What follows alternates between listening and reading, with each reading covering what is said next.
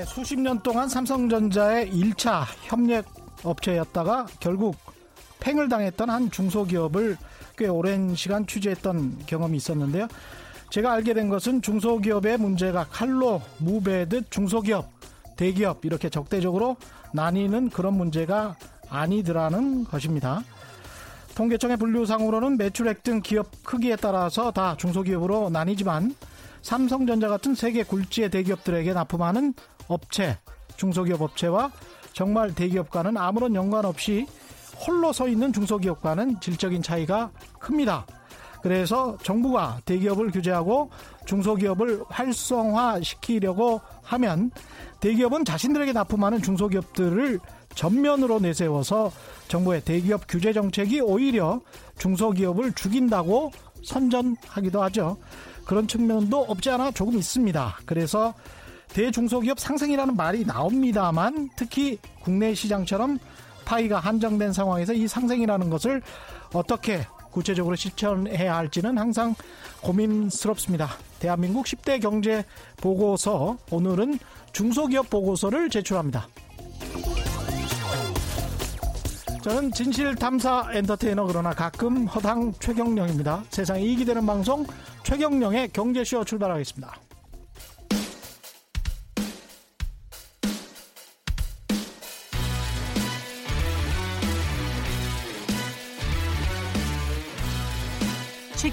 경제쇼 특별기획 2019 대한민국 10대 경제보고서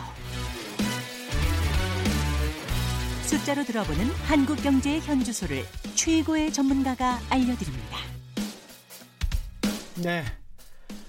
특별기획 2019 대한민국 10대 경제보고서를 진행하고 있는데요. 오늘은 세 번째 시간이죠. 중소기업에 대해서 심도 깊게 짚어보겠습니다. 한국 경제의 고용은 물론이고 생산 소비의 다수 원천이라고 말할 수 있겠습니다. 그런데 왜 중소기업은 늘 대기업의 그늘에서 벗어나지 못하고 있는지 구조적인 문제와 해결책은 무엇인지 이 문제에 대해서 아마 가장 한국에서 고민하는 분이실 것 같습니다. 박영선 중소벤처기업부 장관 모시고 실질적인 방안에 대해서 이야기 나눠보겠습니다. 안녕하십니까? 네, 안녕하세요. 네. 정부의 고위급 인사로는 장관으로는 처음 최경영의 경제쇼에 예, 오셨습니다. 감사드립니다. 아유, 제 영광입니다. 예. 네.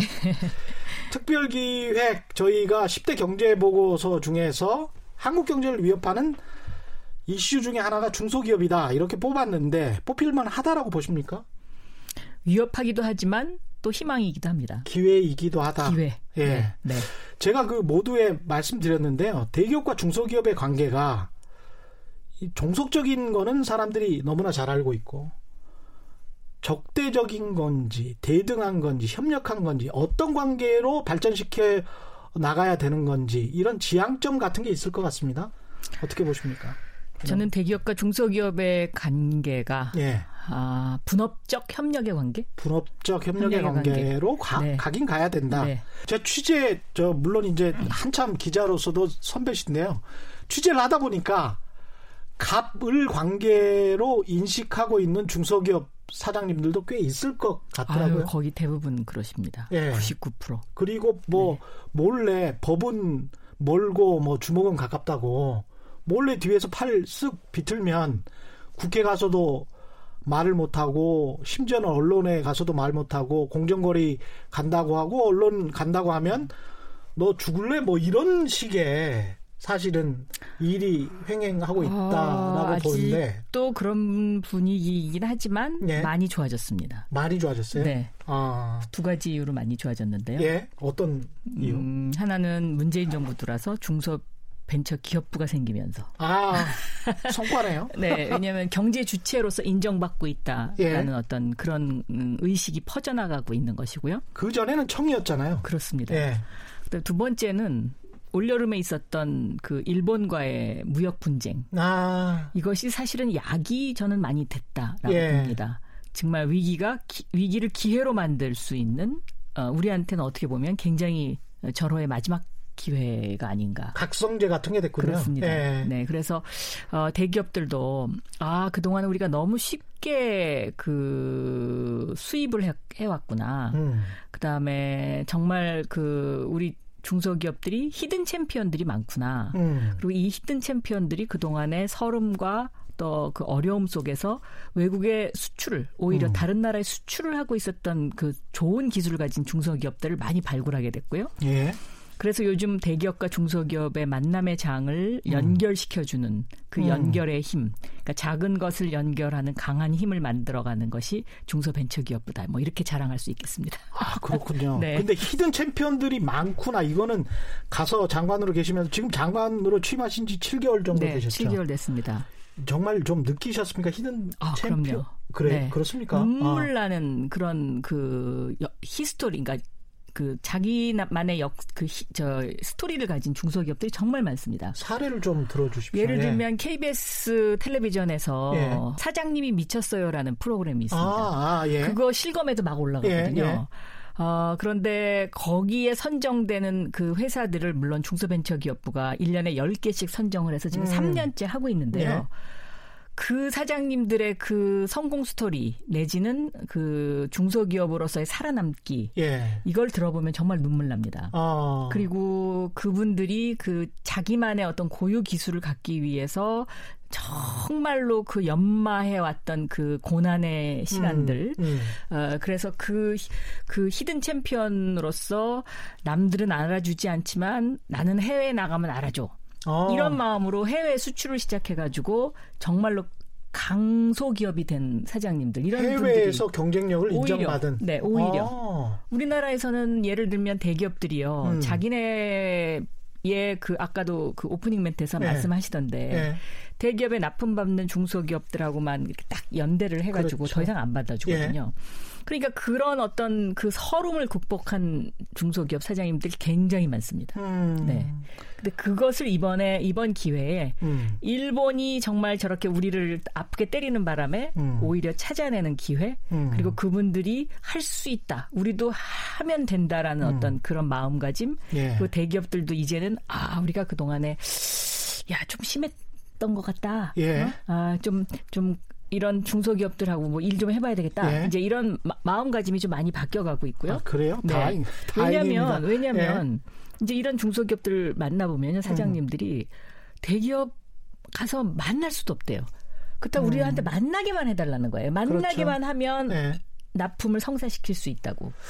중소기업 사장님들이 사실 만나 보는 사람들이 구매 부장 끼케야 그 정도죠. 그렇죠. 그 구매 부장도 만나기 힘든 거죠. 그렇죠. 네. 네. 그래서 아주 젊은 구매 과장이나 대리가 와서 이른바 이제 좀 소리도 지르고 여러 가지 요구도 하고 그러면서 이제 서름을 당하면서 계속 그게 이제 일종의 이제 갑질인 것 같은데요. 근데 이제 대기업을 다니는 분들이나 대기업 쪽이라고 할 수 있 는지 모르겠습니다만은 그쪽에 관련돼서 좀 우호적인 교수님들은 이런 이야기를 하시는 걸 들었습니다. 아직까지는 경쟁력이 좀 약하다. 대다수가. 그렇게 생각을 하시곤 했었는데요. 음. 요즘 많이 바뀌었어요. 그래요? 네. 아. 그러니까 그 외국 것이 남의 떡, 남의 떡이 더 좋아 보이는 어, 약간 그런, 그런 것도 있, 네, 있는 것 같습니다. 네, 예. 네, 남의 떡이 좋아 보이는 그런 생각 들이 너무 지속됐었는데 예. 이, 이번에 이제 그 일본과의 어떤 그런 그 무역 전쟁을 통해서 음. 우리 걸 다시 돌아보니까 어, 음. 어 이거 괜찮은데 음. 그다음에 오히려 그 일본에서 수입하던 것보다 더 좋은 기술을 갖고 있는 업체들도 몇 군데 발견됐거든요. 예. 네. 그래서 예를 들면 뭐 불화수소 같은 거. 예. 어, 여름에 7월 달에는 뭐 불화수소 없으면 대한민국 반도체 다 망할 것 같아요. 그렇죠. 근데 예. 지금은 이제 우리가 큰 소리 치고 있지 않습니까? 그렇죠. 네. 예, 삼성전자 뭐 SK 하이닉스 주가를 보면 알죠. 실제로 예. 우리가 그 일본보다 일본에 거의 버금가는 특허 기술을 가지고 있었는데도 음. 그런데도 그것을 알아주지 않아서 음. 어, 이 사람들이 그동안에 이 특허 기술을 활용하지 못했던 거거든요. 아, 그러면 네. 이게 참 궁금한데요. 이게 반도체 신소재 그 특히 3대 신소재와 관련해서 일본이 수출 규제했던 것들 이거는 한국산으로 대체가 가능하는 방향으로 지금 가고 있는 겁니까? 어떻게 보십니까? 그거는 가고 있습니다. 그래요? 네. 불화수소는 될... 제가 보기에는 어, 올 연말이면 아마 거의 다 해결될 아, 거고요. 아, 그래요? 네. 이제 아. 테스트도 다 끝났거든요. 국산으로? 국산으로. 그렇군요. 네. 그 다음에 이제 불화수소에도 종류가 이제 두 가지가 있는데 이게 음. 가스가 있고 액체가 있고 네. 뭐 이런데요.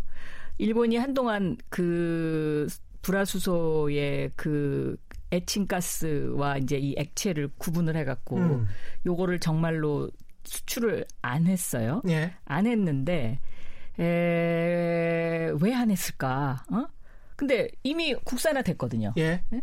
그러니까 사실은 일본에서 지금 그것을 우리한테 수출했던 그 업체가 음. 뭐 아베 총리 쪽 에다가 음. 우리 다 이제 망하게 생겼다. 그렇죠. 네. 그런 보도가 또 나왔었죠. 네. 예. 네, 이게 사실이에요. 어. 네, 사실이고요. 또 폴리이미드, 그 다음에 포토레지스트, 예. 이제 이런 것들, 이런 것들도 이제 그 폴리이미드 같은 경우는 국산화해서 개발이 돼가지고 양산 단계에 있었는데 예. 이 양산 단계에 있던 이 업체가 완전 환호성을 지른 거죠. 오히려 오히려 이런 일이 없었으면 우리 거를 과연 써줄 생각을 했겠냐. 그렇죠. 네, 네, 네.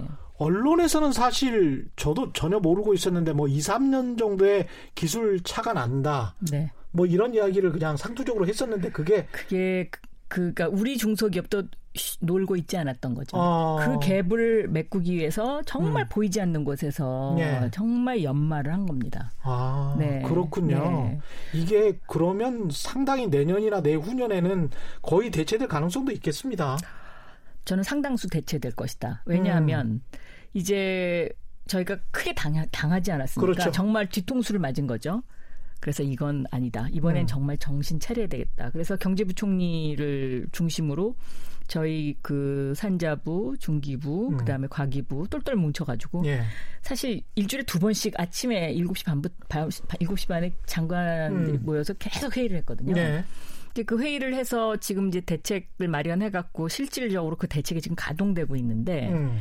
예를 들면 저희 중소벤처기업부의 경우에 네. 강소기업 100개를 선정하는 작업을 음. 시작했습니다. 예. 그런데 여기에 응모한 지금 1차 응모, 2차 응모, 3차 응모 이제 계속 할, 할 네. 텐데 1차에 응모한 기업이 1,600개가 넘어요. 1,600개. 네. 근데 1,600개 중에 이제 아마 제 생각에는 얼마만큼 뽑힐지는 음. 지금으로서는 가늠하기 조금 힘듭니다. 근데 음. 한제 생각에 한 절반 정도가 되지 않을까. 한 네. 50개 정도. 그럼 경쟁률이 엄청 센 거죠. 그렇죠. 이미 근데, 16대 1이네요. 그렇죠. 2차에서. 예. 네. 근데 이것 도어 제가 보기에는 어 국민 경 경선 비슷하게 좀 심사위원단을 좀 대폭 모집하려고 그러고요. 민간에서도 네, 민간에서 네. 투명하게 가야 되니까요. 그렇죠. 그리고 여기에 선정되면 5년 동안 180억 정도가 지원되거든요. 각 기업에게. 네, 네. 예. 이, 이런 작업을 통해서 미래 100년의 먹거리를 만드는 거죠. 음. 다시는 흔들 흔들지 못하도록. 예. 네. 이게 그 우리가 그때 아주 고민했던 부분들이 소재, 부품, 장비 뭐 이런 거였지 그렇습니다. 않습니까? 네. 근데 이제 부품 같은 경우에 정밀 쪽이 좀 약하다는 이야기 많이 들었고 이제 네. 반도체 신소재 같은 경우는 말씀을 하셨으니까 부품 쪽은 어떻습니까? 정밀 기계 예. 쪽이요. 예. 어, 그 부분이 이제 좀 더 노력해야 되는 부분입니다. 음. 아, 기계 쪽이. 네. 예, 왜냐하면, 음, 그거는 축적의 시간이 필요하거든요. 그렇죠. 하루아침에 네. 될수 없는. 그래서 음. 그쪽도 지금 굉장히 저희가 그런 어떤 숨어 있는 히든 챔피언을 찾고 있습니다. 음. 음. 정부가 할 수 있는 게 사실은 역할이 그런 기업을 찾아서 지원해 주는 것 정도밖에 없을 겠죠. 어떻습니까? 나머지 어떤 대기업들을 연결. 연결해 주는 것. 네, 저희 네. 중소벤처기업부의 캐치플레이즈가 네. 작은 네. 것을 연결하는 강한 힘입니다. 아. 그런데 제가 7개월 동안 이 말을 계속 외치고 다녔더니 네. 정말 그렇게 되더라고요. 말이 씨가 된다고. 수요처 같은 곳을 이제 연결해 준다는 거죠? 어, 예를 들어서요. 예. 어, 이런 겁니다. 음. 대기업이 필요로 하는 것이 무엇인지 리스트를 철저히 파악을 해요. 아. 그러면 이 대기업이 필요로 하는 부품을 생산할 수 있는 중소기업이 과연 어디 있는지를 저희가 찾습니다. 음. 여기를 만나게 해주는 거죠. 예. 결정은 스스로 알아서 하는 거죠. 우리가 그렇죠. 강요할 시장이, 수 없으니까. 시장이니까. 네. 예. 그런 플랫폼을 만들어주는 역할. 음. 이것이 저는 굉장히 중요합니다. 정부가 해야 되는 일 중에. 예. 결국은 연결의 힘입니다. 예. 이 4차 산업혁명의 핵심 키워드가 연결이거든요. 예. 네. 무엇과 무엇을 연결할 것이냐. 예. 그런데 중소벤처기업부는 지금 어, 가장 관심 있는 것이 대기업의 자본과 스타트업의 기술을 연결하는 일입니다. 음. 이게 성공하면 21세기의 선도 국가가 될 수 있습니다. 음. 네. 이게 그 잘 돼서 뭐 대기업과 상생으로 이어지면 아주 좋을 것 같은데 일단 중소기업 벤처기업부의 소관 사안은 아닙니다만은 부당한 뭐 하도급 구조나 거래 아, 환경 소관 사안입니다. 그래요? 네. 공정거래의 소관 사안은 공정거래위원회와 저희가 긴장 관계를 가지고 예. 가는 바로 문제인데요. 예. 저희 중소벤처기업부의 상생협력국이라고 있습니다. 아, 여기서 하는 일이 뭐냐? 음. 바로 그런 기술 탈취 또 하도급 불공정 거래 이런 것들을 접수받아 가지고요. 그렇군요. 어, 저희가 이걸 심의를 해서 어, 이것을 검찰에 넘길 것이냐 공정거래위원회 고발할 것이냐 아니면 조정을 할 것이냐 이런 걸 결정합니다. 근데 이제 제가 여기 들어와서 음, 상생협력 조정위원회라는 것을 만들었는데 예. 이 상생협력 조정위원회에 제가 어떤 분들을 모셨냐면 예. 어, 대검찰청 차장님 현직 현직 예. 네. 또 특허청 차장님 예. 네, 그리고 또 경찰청 차장님 아. 이제 이런 분들을 모셔갖고 회의를 하다 보니까 음. 이게 조정이 잘 됩니다. 무서워서 조정, 조정하겠는데요. 예. 일단은 뭐 탄원서나 네. 제보 형식으로 네. 또 장관님이 기자 출신이기도 해서 막 그런 형식으로 들고 오는 중소기업들이 많겠습니다. 예. 어, 조정 좀 해주세요, 뭐 이러면서. 네, 좀 있습니다. 예. 어, 좀 있는데 이제 한 가지 안타까운 것들은 예. 그런 조정 가운데 이제 대법원 판결이 난 것들이 있습니다. 음. 아, 그것은 저희가 어떻게 할 수가 없습니다. 예. 이 사업을 중소기업들이 하는 데 있어서 기술 탈취, 대기업과의 관계에서 그게 가장 힘들다. 또 다른 뭐 어려운 점들은 어떤 것들이 있다고 하던가요? 중소기업이요. 예. 결국은 팔로입니다. 팔로. 네. 예. 그러니까 이제 해외 마케팅하고 팔로를 음. 제일 힘들어해요. 예. 그러니까 팔로라 팔로와 해외 마케팅 이런 부분은 결국은 시간을 요하고 음. 자본을 요하는 일이잖아요. 예. 근데 이걸 중소기업 스스로 하기에는 너무 힘든 거죠. 음. 그래서 우리 중소벤처기업부가 그런 걸 좀 도와줬으면 좋겠다. 이래서 저희가 이제 브랜드 K라는 걸 만들었습니다. 태국에서 론칭을 했는데요. 예. 저희가 K-팝 가사하고 같이 갔거든요. 아. 와, 그 태국에서 제일 잘 나간다는 백화점이 완전히 그냥 그날 난리가 났었습니다. 아. 그 케이팝 가수들 때문에. 예. 그리고 그 케이팝 가수들의 공연을 백화점에서 하면서 거기다가 백화점의 전시 부스를 쫙 깔아갖고 브랜드 K 딱 이렇게 했더니 중소기업 상품들을 상, 중소기업 상품들을 대한민국이 보증하는 브랜드 K 아. 예? 이렇게 해가지고 쫙 했더니 완전 마, 완판 제품 음. 엄청 나왔어요. 그게 이제 문화하고 결합된 네. 그런 이제 판매 전략이네요. 맞습니다. 굉장히 좋네. 네. 이 중소기업의 이제 비용 문제 이 이야기를 안 할 수가 없는데 52시간 근무제를 하면 대기업이나 뭐 KBS 같은 공기업들은 별 상관이 없을 텐데 중소기업들은 약간 좀 애로 아, 좀 있을 거 힘들죠. 같고요. 힘들. 그다음에 이제 최저임금 관련해서도 자영업자들 중소기업들이 약간 어, 불만의 목소리를 낼 것 같은데 이런 부분들은 정부의 또 정책이다 보니까 약간의 좀 상치되는 부분이 있을 것 같은데 어떻습니까? 저는 이 주 52시간제는 예. 방향은 맞죠. 음. 근데 이제 저도 이거 반성하고 있는데요. 예. 국회에서 좀 더더 더 이것을 정치하게 논의했었어야 되는 것 같아요. 예외 음. 규정을 두면서. 음. 그러니까 창조적인 일을 하는 분들, 예. 뭐 주로 밤에 뭐 하기 좋아하시는 예. 분들, 예. 이런 어떤 그 스타트업들이 그런 게 많거든요. 음. 뭐 게임, 뭐뭐 뭐 프로그래머라든가 이런 쪽, 음. 이런 쪽은 좀 예외 규정을 둬서 주 52시간을 너무 경직되지 않게 운영할 수 있도록 해줬어야 되는데 네. 첫째 나는 저는 그 그거가 국회에서 통과될 때 참 좀 잘못됐다 네. 아쉽다 이제 이런 생각이 있고요. 음. 그 다음에 이제 이 주 52시간과 관련해서는 노사정이 6개월 어, 탄력 근로제를 하기로 합의를 했지 않습니까? 예. 근데 지금 이거를 국회가 통과를 안 시켜주고 음. 있거든요. 예. 저는 이건 참 문제라고 생각합니다. 음. 일단 그 노사정이 합의했다는 일이 대한민국 역사장에 그렇게 많지 않잖아요. 예. 근데 합의를 했으니까 일단 한번 해보고 거기서 음. 또 문제가 있으면 그것을 뭐 1년으로 늘리던지 음. 이렇게 하면 이제 문제점을 많이 해소할 수 있는데 그 두 가지 점이 좀 아쉽고요. 예. 중소기업의 입장에서 보면 이 주 52시간제가 뭐가 제일 문제냐면 제조업이 제일 문제입니다. 예. 그러니까 2교대로 돌아가던 아. 데를 3교대로 바꿔야 그렇죠. 되는 거예요. 예. 근데 3교대로 바꾼 바꿀 만큼 물량이 그만큼 주문이 많이 들어오면 음, 이제 중소기업 사장님 입장에서는 괜찮은데 예. 이 물량은 안 들어오는데 3교대로 음. 바꾸면 사람은 더 뽑아야 되고 직원 수가 더 필요하고요. 네. 예. 이런 2교대면 12시간이니까. 네. 네. 이런 문제가 있고. 예. 또 하나는 이제 근로자 입장에서는 예. 갑자기 2교대가 3교대가 되니까 월급이 좀 줄 수 있죠. 그렇습니다. 네. 예. 그래서 어, 주 52시간 좋긴 한데 음. 왠지 좀 그런 거죠. 주머니 노동자 입장에서도 네. 손해. 네. 그다음에 중소기업 입장에서는 음. 12시간을 8시간으로 바꿔서 3교대를 하려고 하면 현실적으로 거의 불가능하다. 뭐 이런 이야기를 할 수밖에 그런 없겠습니다. 그런 예. 부분을 예. 지금 어떻게 해결할 것인가. 예. 그래서 이제 요 부분도 경제 장관들이 모여서 정말 회의를 많이 했습니다. 음. 그래서 이제 어느 정도 정리가 돼 있긴 한데요. 음. 요거는 주무부서가 노동부기 때문에 그러네요. 네. 네. 거기서 말씀하는 게 더 나을 것 같습니다. 약간 네. 서로 상치되는 부분이 있을 것 같습니다. 네. 최저임금 같은 경우는 중소기업 입장에서는 어떻습니까? 최저임금은 예. 어, 이제 사실은 최저임금은 그야말로 최저임금이지 않습니까? 예.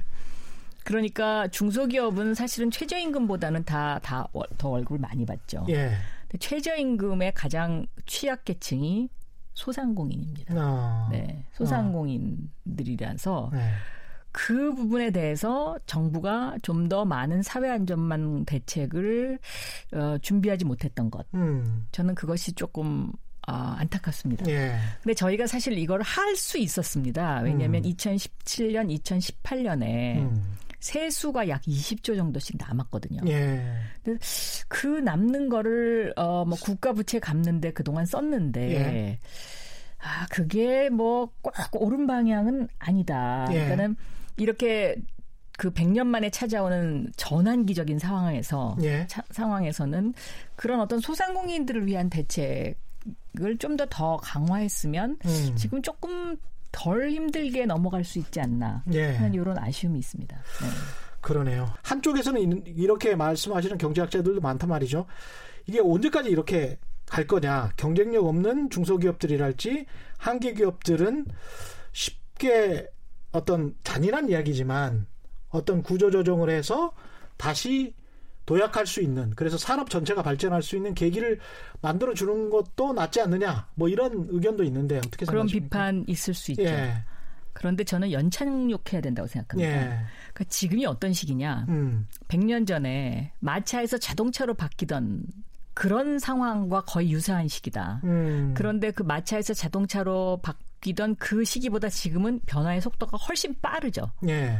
어, 결국은 1차, 2차 산업혁명의 결정물이 마차에서 자동차로 바꿨다면 네. 3차, 4차 산업혁명의 결정물은 곧 AI입니다. 그렇죠. 인공지능 시대. 예. 그럼 이 인공지능 시대를 대비하기 위해서 많은 분들이 어 이제 그 일자리가 없어지고 예. 또 새로운 일자리가 생기는 과정인데요. 음. 이 과정에서 그럼 일자리가 없어지는 분들을 그냥 경착륙을 시켜버리면 그렇죠. 어, 이거는 결국은 칠레와 같은 폭동 사태. 그 정도는 뭐 저희가 아니겠지만. 네. 예. 네. 그러니까 그런 그런 어떤 폭동 사태를 대, 어, 이, 만들어서는 안 되잖아요. 그렇죠. 그러니까 이걸 어떻게 연착륙시키느냐가 정부가 해야 되는 굉장히 저는 중요한 일이라고 생각합니다. 네. 네. 근데 이제 저는 그 우리나라 한국 경제 신문들도 그렇고요. 그 경제부의 기사들이 음. 정부의 정책이 이러이러하고 지원 정책도 있고 뭐 규제 정책도 있고 뭐 이런데 정부가 시장을 완벽하게 통제하고 움직일 수는 없잖아요. 자본주의 없죠. 시대. 그럼요. 예. 네. 이미 시장으로 권력이 넘어갔다라는 말씀을 고 노무현 대통령께서도 하셨는데 기업의 목이 훨씬 더 큰 것 같아요. 네. 어떻게 보면 네. 기업은 어떻게 해야 될 것 같다 이런 상황에서 특히 이제 중소기업 대기업은 뭐 본인들이 굉장히 잘 알아서 하고 있으니까 예. 예를 들면요 예. 100년 전을 이제 복기를 해보면요 예. 100년 전에 미국에서도 정말 어마무시한 기업들이 탄생해서 100년을 지탱했습니다. 뭐 음. 뭐 록펠러라든가 포드라든가 뭐 JP 몰간이라든가 이거 다 100년 전에 생긴 기업들이거든요. 네.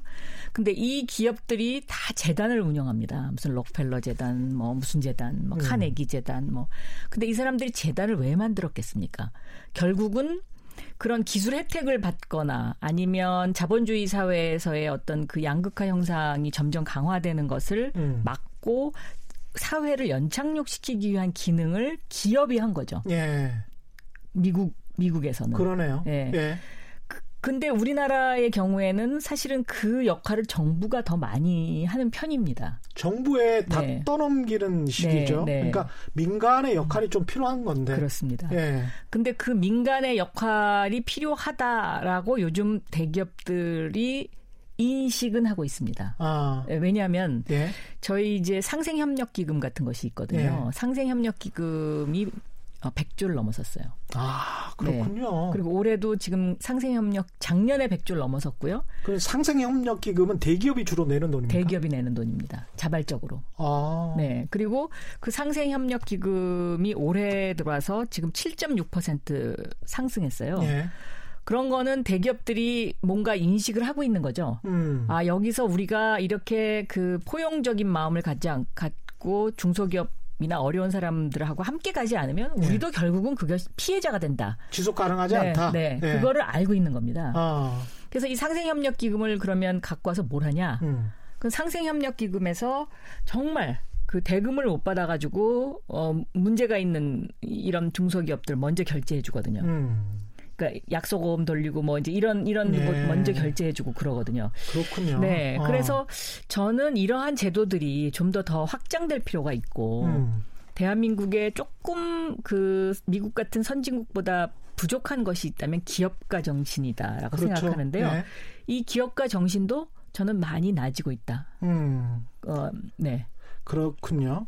이 법 제도로 강제를 대기업과 중소기업의 상생을 강제 하려고 하다 보면 분명히 또 이제 사회주의다. 뭐 정부가 지나치게 개입한다. 그래서 아까 장관님께서도 자발적으로 그렇죠. 하고 있다 이런 말씀을 이제 강조를 하신 것 같은데 제가 자상한 기업이라는 걸 만들었는데 네. 이게 자발적 상생 기업의 약자입니다. 예, 그렇군요. 사실 그법 네. 제도로 그 노무현 정부 때도 그랬습니다만 강제할 수 있는 게 실제로 많지도 않죠. 많지 않습니다. 음. 그런데 이제 어, 경제 정책을 잘한다라는 음. 의미는 음. 그렇게 정부가 어디까지 개입할 거냐라는 예. 어떤 그 균형 감각을 얼만큼 갖고 있느냐의 그렇죠. 문제인 예. 것 같습니다. 예. 그러니까 케인즈의 자, 케인즈의 이론을 얼만큼 어떻게 해석할 거냐 음. 그거의 문제인 것 같아요. 그렇죠. 네. 근데 이제 대기업의 갑질이나 이런 행위들은 법 제도를 떠나서 법이나 제도는 분명히 우리가 있거든요. 근데 행위는 관행이나 문화 같은 거라서 이거는 정부가 관행이나 문화를 바꿔라라고 강제할 수는 없잖아요. 거기는 민간 사회니까. 그래서 정부가 분위기를 만들어 예, 유도를 하는 수밖에 없을 것 같고 분위기. 언론도 그걸 유도할 수밖에 없는 것 같아요. 그래서 그렇게 유도를 할 수 있는 그런 어떤 분위기 어떻게 이제 중소기업 벤처 어, 부에서는 하고 계시는지. 중소 벤처 기업부입니다. 예, 중소 벤처 기업부. 네. 예, 죄송합니다. 예, 예 신설무서라. 아니 많은 분들이 예. 그렇게 이제 막 좀 얘기도 하시는데 예. 저는 좋습니다. 예. 네, 에, 그 예를 들면 동반 성장 지수라는 것이 있습니다. 네. 그 동반 성장 지수가 이제 만약에 예를 들어서 그런 네. 상생 영역 기금을 많이 낸다든가 음. 또 중소벤처기업부에서 하고 있는 자상한 기업에 선정된다든가 음. 이제 이런 데 반영됩니다. 네. 그럼 동반 성장 지수에 반영이 되면 정부에서 뭔가 혜택을 주는 정책이 아. 있을 때그 예. 기업한테 먼저 우선권을 주는 이런 제도를 운영하고 있습니다. 저희가. 그렇군요. 네. 네. 네. 과거에 경향신문에서 한국 기자상을 받은 특종 그 일종의 이제 특종이라기보다는 기획보도상이죠. 한 3, 4년 정도 된 것 같습니다만은 동반성장 지수 말씀하시니까 음. 고용률까지 다 조사를 해서 보니까 삼성전자가 국내 기업 중에서 50몇 위더라고요. 랭킹 넘버 원이 아니고. 그러니까 사회적 지수까지 이렇게 넣어서 계산을 해보니까 그래서 그런 것들까지 계산을 해서 가령 조달 업무랄지 이런 거에도 좀 가점을 매긴다지 그럼요. 그거 있습니다. 아 그런 게 그럼요. 있군요. 네네. 예를 들면 지금 삼성전자 얘기를 하셔서 예. 제가 삼성전자 음. 뭐 칭찬을 하나 하겠습니다. 예. 그 동안에는 저한테 예. 뭐 킬러다 뭐 예. 이런 얘기 많이 당했죠. 삼성전자가. 예. 삼성전자하고 저희 중소벤처기업부가 예. 하는 일 중에 삼성전자가 저희 중소벤처기업부의 자상한 기업 일곱 번째 기업입니다. 아 그래요? 근데 아. 뭘 갖고 일곱 번째 기업에 선정을 했냐면요. 음.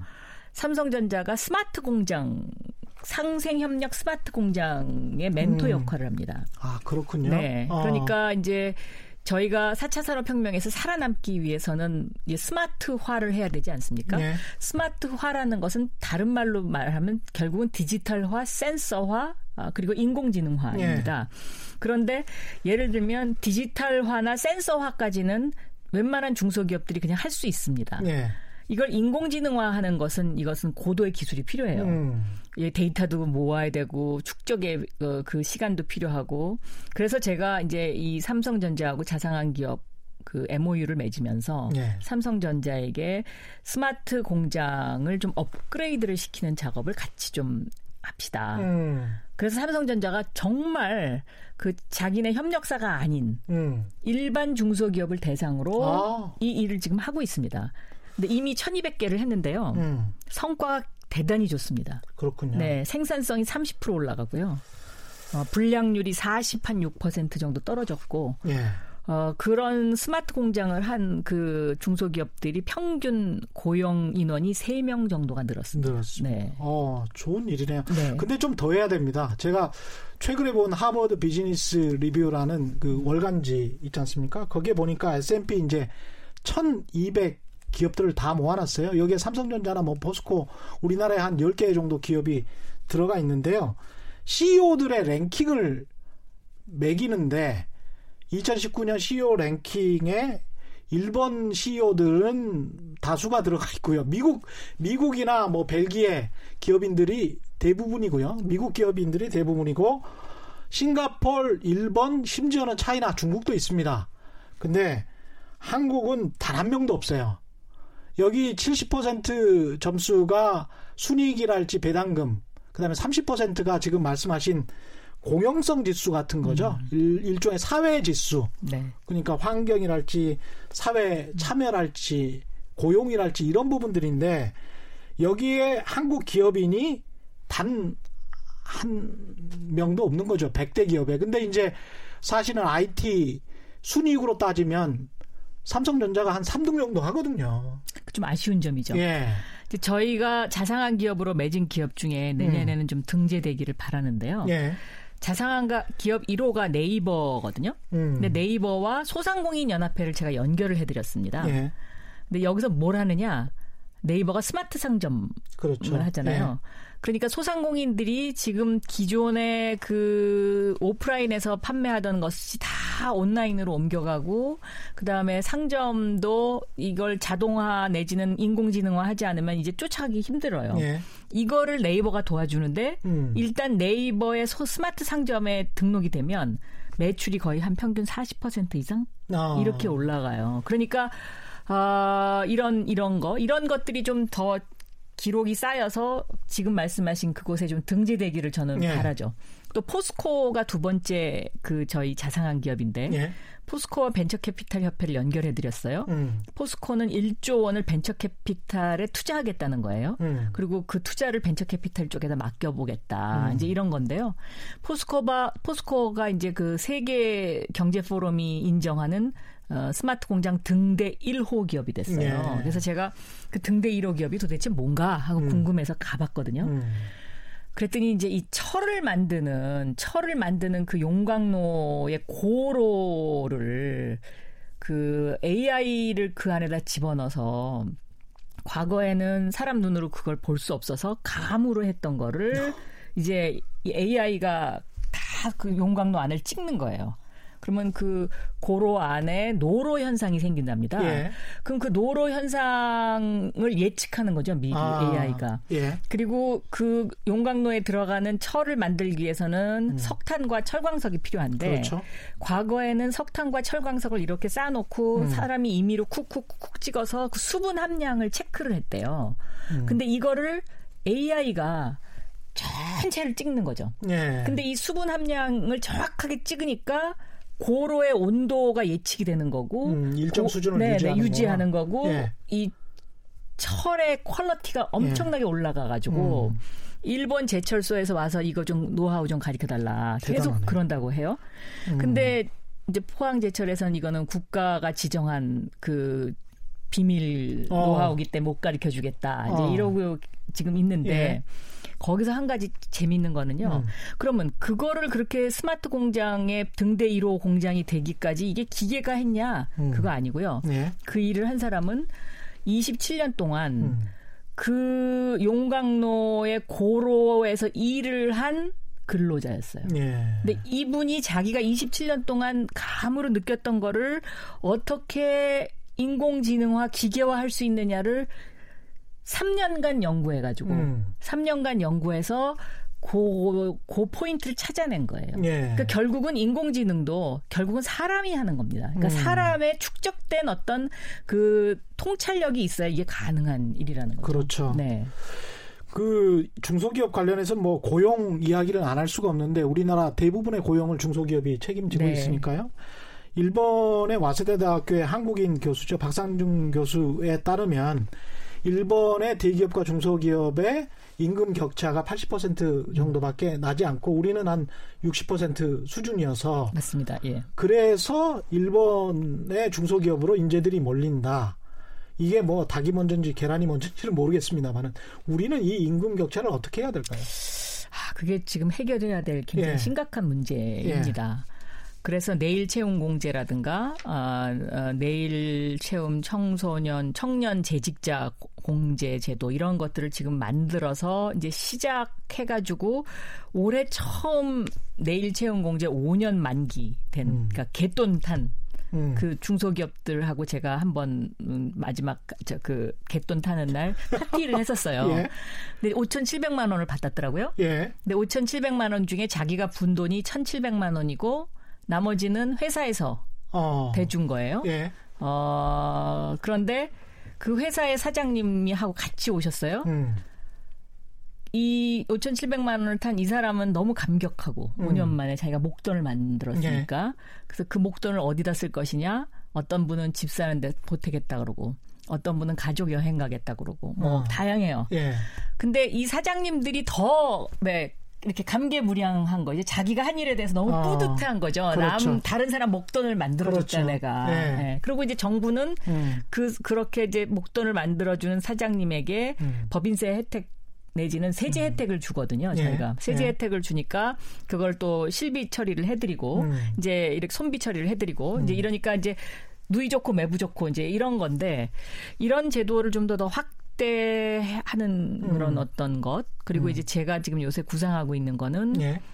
대기업에 근무하다가 음. 이제 중소기업으로 옮기시는 분들에게 음. R&D 투자를 저희가 지금 이제 정부에서 R&D 지원을 기술 쪽에만 하는데 음. 사람에게도 좀 지원해 보자. 예. 왜냐면 노하우를 갖고 계시잖아요. 맞습니다. 그분은. 예. 예. 예. 그래서 그 노하우를 중소기업이 사는 거죠. 음. 근데 중소기업이 사는 데는 어 힘에 버거우니까 음. 정부가 그 부분을 지원을 해주는 거 음. 이걸 한번 연구해 보자 하고 음. 있습니다. 네. 좋네요. 그 마지막으로 말입니다. 그 4차 산업혁명 아까 잠깐 언급하셨지만 4차 산업혁명을 통해서 오히려 대기업과 중소기업 간의 격차가 더 벌어질 수 있다. 이런 우려가 많지 않습니까? 그렇습니다. 이미 뭐 삼성전자나 이런 곳은 4차 산업혁명 할 필요도 없이 그 공장이 거의 뭐 전 자동 시설이 돼 있는 그런 상황이기 때문에 중소기업에 집중적으로 지원을 해야 된다 이런 이야기를 많이 하는데 어떻게 생각하십니까? 저는 음. 지금 1, 2, 3, 4차 산업혁명인데 예. 이 산업혁명은 결국 기술혁명입니다. 예. 근데 기술 혁명이 어, 거듭되면 거듭될수록 양극화는 점점 점점 벌어진다. 그렇죠. 이건 역사가 말해주는 예. 것입니다. 그런데 이제 대한민국 입장에서 봤을 때 1, 2차 산업혁명 때는 조선시대였어요. 1, 2차 산업혁명에 대한민국은 없었습니다. 음. 그래서 저희가 결국은 침략당한 것이고요. 예. 그 기술혁명을 따라가지 못했으니까. 음. 그리고 침략당하고 6.25 전쟁 이후에 다시 일어섰는데 음. 이 60년 동안 1, 2차 산업혁명을 압축 성장을 한 거죠. 네. 남들이 네. 100년, 200년 했던 일을 저희가 60년 만에 한 거예요. 그리고 3차 산업혁명 시대가 왔어요. 그때가 해필이면 IMF 위기와 함께 왔는데 음. 그게 이제 김대중 정부의 예. 새로운 예. 이제 그 정권 교체가 처음 된 거죠. 예. 근데 김대중 대통령께서 그 당시에 뭘 했느냐?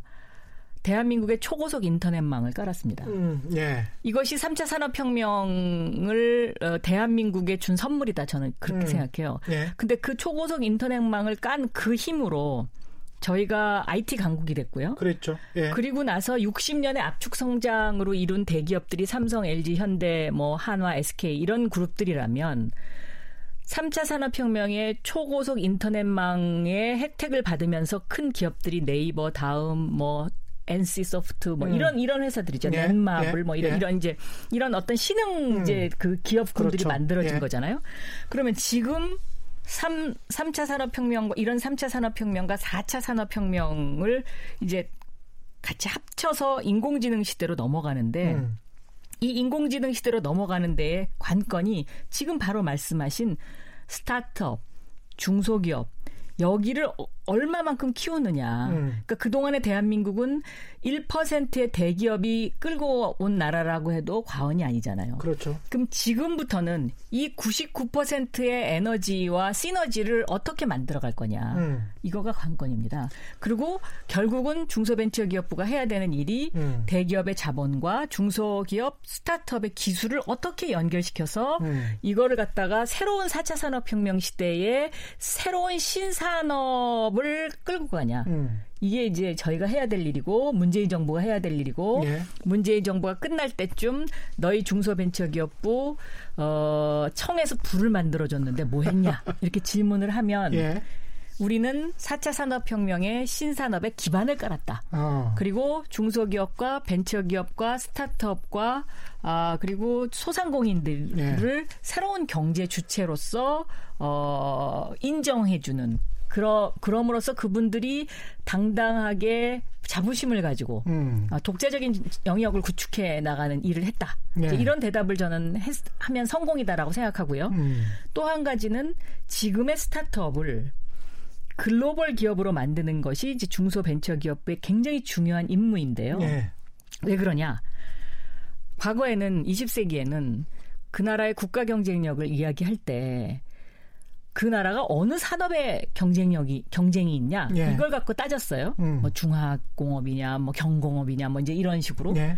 근데 지금은 국가 경쟁력을 얘기할 때 그 나라가 몇 개의 글로벌 기업을 갖고 있느냐. 음. 이게 이제 국가 경쟁력을 말하는 중요한 지수 중의 하나거든요. 그렇죠. 예. 그런데 그 대한민국에 있는 부처 중에 기업자가 들어간 부는 중소벤처기업부밖에 없거든요. 음. 그래서 저희가 해야 되는 굉장히 중요한 일이라고 생각하고요. 예. 저희의 목표가 그래서 2022년까지 유니콘 기업 20개를 만드는 건데요. 음.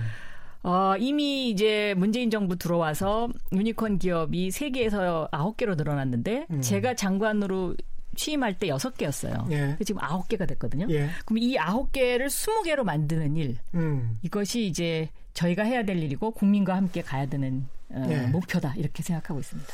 중소벤처기업부가 정부 조직법상 그 부처로 보면 제일 끝이거든요. 근데 고용으로 따지면 중소벤처기업부가 가장 많이 네. 고용을 하고 있고 9988입니다. 그렇죠. 네. 그게 99가 뭐냐면 네. 사업장의 99%, 음. 그 다음에 근로자의 88%가 그렇죠. 중소 벤처 기업부에서 소관입니다. 그렇죠. 네. 그런 인구를 가지고 있고 거기에서 결국 내수가 나오고 소비가 나오는 거거든요. 그래서 그게 또 유권자 수하고도 직결되고 그래서 중소벤처기업부가 정부 조직법상 조금 더 위로 올라가도 아무 상관이 없겠다 그런 생각을 해봅니다. 어떠셨나요? 잠깐만. 재밌었습니다. 네, 재밌었습니다. 네. 예, 고맙습니다. 제가 저 장관님 나오셔가지고 뭐 떨거나 그러지는 않았죠. 청취자분들이 판단하실 것 같고요. 지금까지 함께 해주신 박영선 중소벤처기업부 장관님 감사합니다. 감사합니다. 예, 최경영의 경제쇼 저희가 준비한 내용 여기까지고요. 내일은 네 번째 주제 어느 해보다 불공정, 불평등에 대한 논란이 뜨거웠었던 교육 문제 해법 전문가들 을 모시고 이야기 나눠보겠습니다. 저는 KBS 최경령 기자였고요. 내일 4시 10분에 다시 찾아뵙겠습니다. 지금까지 세상에 이익이 되는 방송 최경령의 경제쇼였습니다. 고맙습니다.